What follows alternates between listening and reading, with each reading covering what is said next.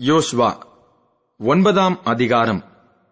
யோர்தானுக்கு இப்புறத்திலே மலைகளிலும் பள்ளத்தாக்குகளிலும் லீபனோனுக்கு எதிரான பெரிய சமுத்திரத்தின் கரையோரமெங்குமுள்ள ஏத்தியரும் எமோரியரும் காணானியரும் பெரிசியரும் ஏவியரும் எபூசியருமானவர்களுடைய சகல ராஜாக்களும் அதை கேள்விப்பட்டபோது அவர்கள் ஒருமனப்பட்டு யோசுவாவோடும் இஸ்ரவேலரோடும் யுத்தம் பண்ண ஏகமாய் கூடினார்கள். எரிகோவுக்கும் ஆயிக்கும் யோசுவா செய்ததை கிபியோனின் குடிகள் கேள்விப்பட்டபோது ஒரு தந்திரமான யோசனை பண்ணி தங்களை ஸ்தானாபதிகள் போல காண்பித்து பழைய இரட்டு பைகளையும் பீரலும் பொத்தலுமான பழைய திராட்சரச துருத்திகளையும் தங்கள் கழுதைகள் மேல் வைத்து பழுதுபார்க்கப்பட்ட பழைய பாதரட்சைகளை தங்கள் கால்களில் போட்டு பழைய வஸ்திரங்களை உடுத்திக் கொண்டார்கள். வழிக்கு அவர்கள் கொண்டு போன அப்பமெல்லாம் உலர்ந்ததும் பூசணும் பூத்ததுமாய் இருந்தது.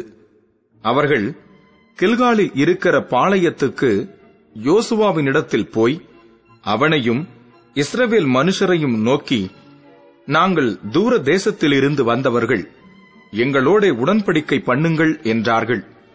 அப்பொழுது இஸ்ரவேல் மனுஷர் அந்த ஏவியரை நோக்கி நீங்கள் எங்கள் நடுவிலே குடியிருக்கிறவர்களாக்கும். நாங்கள் எப்படி உங்களோட உடன்படிக்கை பண்ணலாம் என்றார்கள். அவர்கள் யோசுவாவை நோக்கி நாங்கள் உமக்கு அடிமைகள் என்றார்கள். அதற்கு யோசுவா நீங்கள் யார்? எங்கே இருந்து வந்தீர்கள்? என்று கேட்டான். அதற்கு அவர்கள் உம்முடைய தேவனாகிய கர்த்தருடைய நாமத்தின் பிரஸ்தாபத்தை கேட்டு உமது அடியாராகிய நாங்கள் வெகு தூர தேசத்திலிருந்து வந்தோம். அவருடைய கீர்த்தியையும் அவர் எகிப்திலே செய்த யாவையும் அவர் எஸ்போனின் ராஜாவாகிய சீகோனும் அஸ்தரோத்தில் இருந்த பாசானின் ராஜாவாகிய ஓகும் என்கிற யோர்தானுக்கு அப்புறத்தில் இருந்த எமோரியரின் இரண்டு ராஜாக்களுக்கும் செய்த யாவையும் கேள்விப்பட்டோம். ஆகையால் எங்கள் மூப்பரும் எங்கள் தேசத்து குடிகள் எல்லாரும் எங்களை நோக்கி உங்கள் கைகளில் வழிக்கு ஆகாரம் எடுத்துக்கொண்டு அவர்களுக்கு எதிர்கொண்டு போய் அவர்களிடத்தில் நாங்கள் உங்கள் அடியார். எங்களோட உடன்படிக்கை பண்ண வேண்டும் என்று சொல்லச் சொன்னார்கள். உங்களிடத்தில் வர நாங்கள் புறப்படுகிற அன்றே எங்கள் வழி பிரயாணத்துக்கு இந்த அப்பத்தை சுட சுட எங்கள் வீட்டிலிருந்து எடுத்துக்கொண்டு வந்தோம். இப்பொழுது இதோ உலர்ந்து பூசணம் பூத்திருக்கிறது. நாங்கள் இந்த திராட்சரச துருத்திகளை நிரப்புகையில் புதிதாய் இருந்தது. ஆனாலும் இதோ கிழிந்து போயிற்று. எங்கள் வஸ்திரங்களும் பாதரட்சைகளும் நெடுந்தூரமான பிரயாணத்தினாலே பழசாய் போயிற்று என்றார்கள். அப்பொழுது இஸ்ரவேலர் கர்த்தருடைய வாக்கை கேளாமல் அவர்களுடைய போஜன பதார்த்தத்தில் சிறிது வாங்கிக் கொண்டார்கள். யோசுவா அவர்களோடே சமாதானம் பண்ணி அவர்களை உயிரோடே காப்பாற்றும் உடன்படிக்கையை அவர்களோடே பண்ணினான். அதற்காக சபையின் பிரபுக்கள் அவர்களுக்கு ஆணையிட்டுக் கொடுத்தார்கள். அவர்களோட உடன்படிக்கை பண்ணி மூன்று நாள் சென்ற பின்பு அவர்கள் தங்கள் அயலார் என்றும் தங்கள் நடுவே குடியிருக்கிறவர்கள் என்றும் கேள்விப்பட்டார்கள். இஸ்ரவேல் புத்திரர் பிரயாணம் பண்ணுகையில் மூன்றாம் நாளில் அவர்கள் பட்டணங்களுக்கு வந்தார்கள். அந்த பட்டணங்கள் Gibeon Chephirah Beeroth Kiriath Jearim என்பவைகள். சபையின் பிரபுக்கள் அவர்களுக்கு இஸ்ரவேலின் தேவனாகிய கர்த்தர் பேரில் ஆணையிட்டிருந்தபடியினால் இஸ்ரவேல் புத்திரர் அவர்களை சங்காரம் பண்ணவில்லை. ஆனாலும் சபையார் எல்லாரும் பிரபுக்கள் மேல் முறுமுறுத்தார்கள்.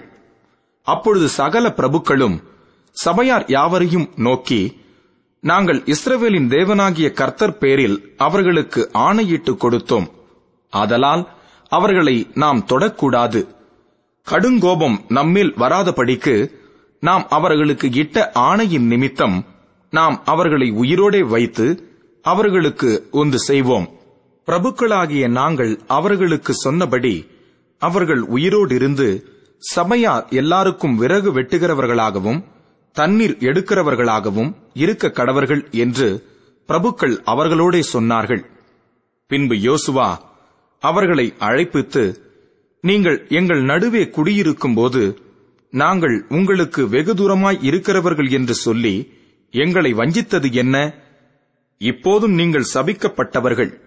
என் தேவனுடைய ஆலயத்துக்கு விறகு வெட்டுகிறவர்களும் தண்ணீர் எடுக்கிறவர்களுமான பணிவிடைக்காரராய் இருப்பீர்கள். இந்த ஊழியம் உங்களை விட்டு நீங்க மாட்டாது என்றான். அவர்கள் யோசுவாவுக்கு பிரதியுத்தரமாக தேசத்தையெல்லாம் உங்களுக்கு ஒப்புக் கொடுக்கவும் தேசத்தின் குடிகளை எல்லாம் உங்களுக்கு முன்பாக அழிக்கவும். உம்முடைய தேவனாகிய கர்த்தர் தமது தாசனாகிய மோசேக்கு கட்டளையிட்டது உமது அடியாருக்கு நிச்சயமாகவே அறிவிக்கப்பட்டதினால் நாங்கள் எங்கள் ஜீவன் நிமித்தம் உங்களுக்கு மிகவும் பயந்து இந்த காரியத்தை செய்தோம். இப்போதும் இதோ உமது கையில் இருக்கிறோம் உம்முடைய பார்வைக்கு நன்மையும் நியாயமுமாய் தோன்றுகிறபடி எங்களுக்கு செய்யும் என்றார்கள்.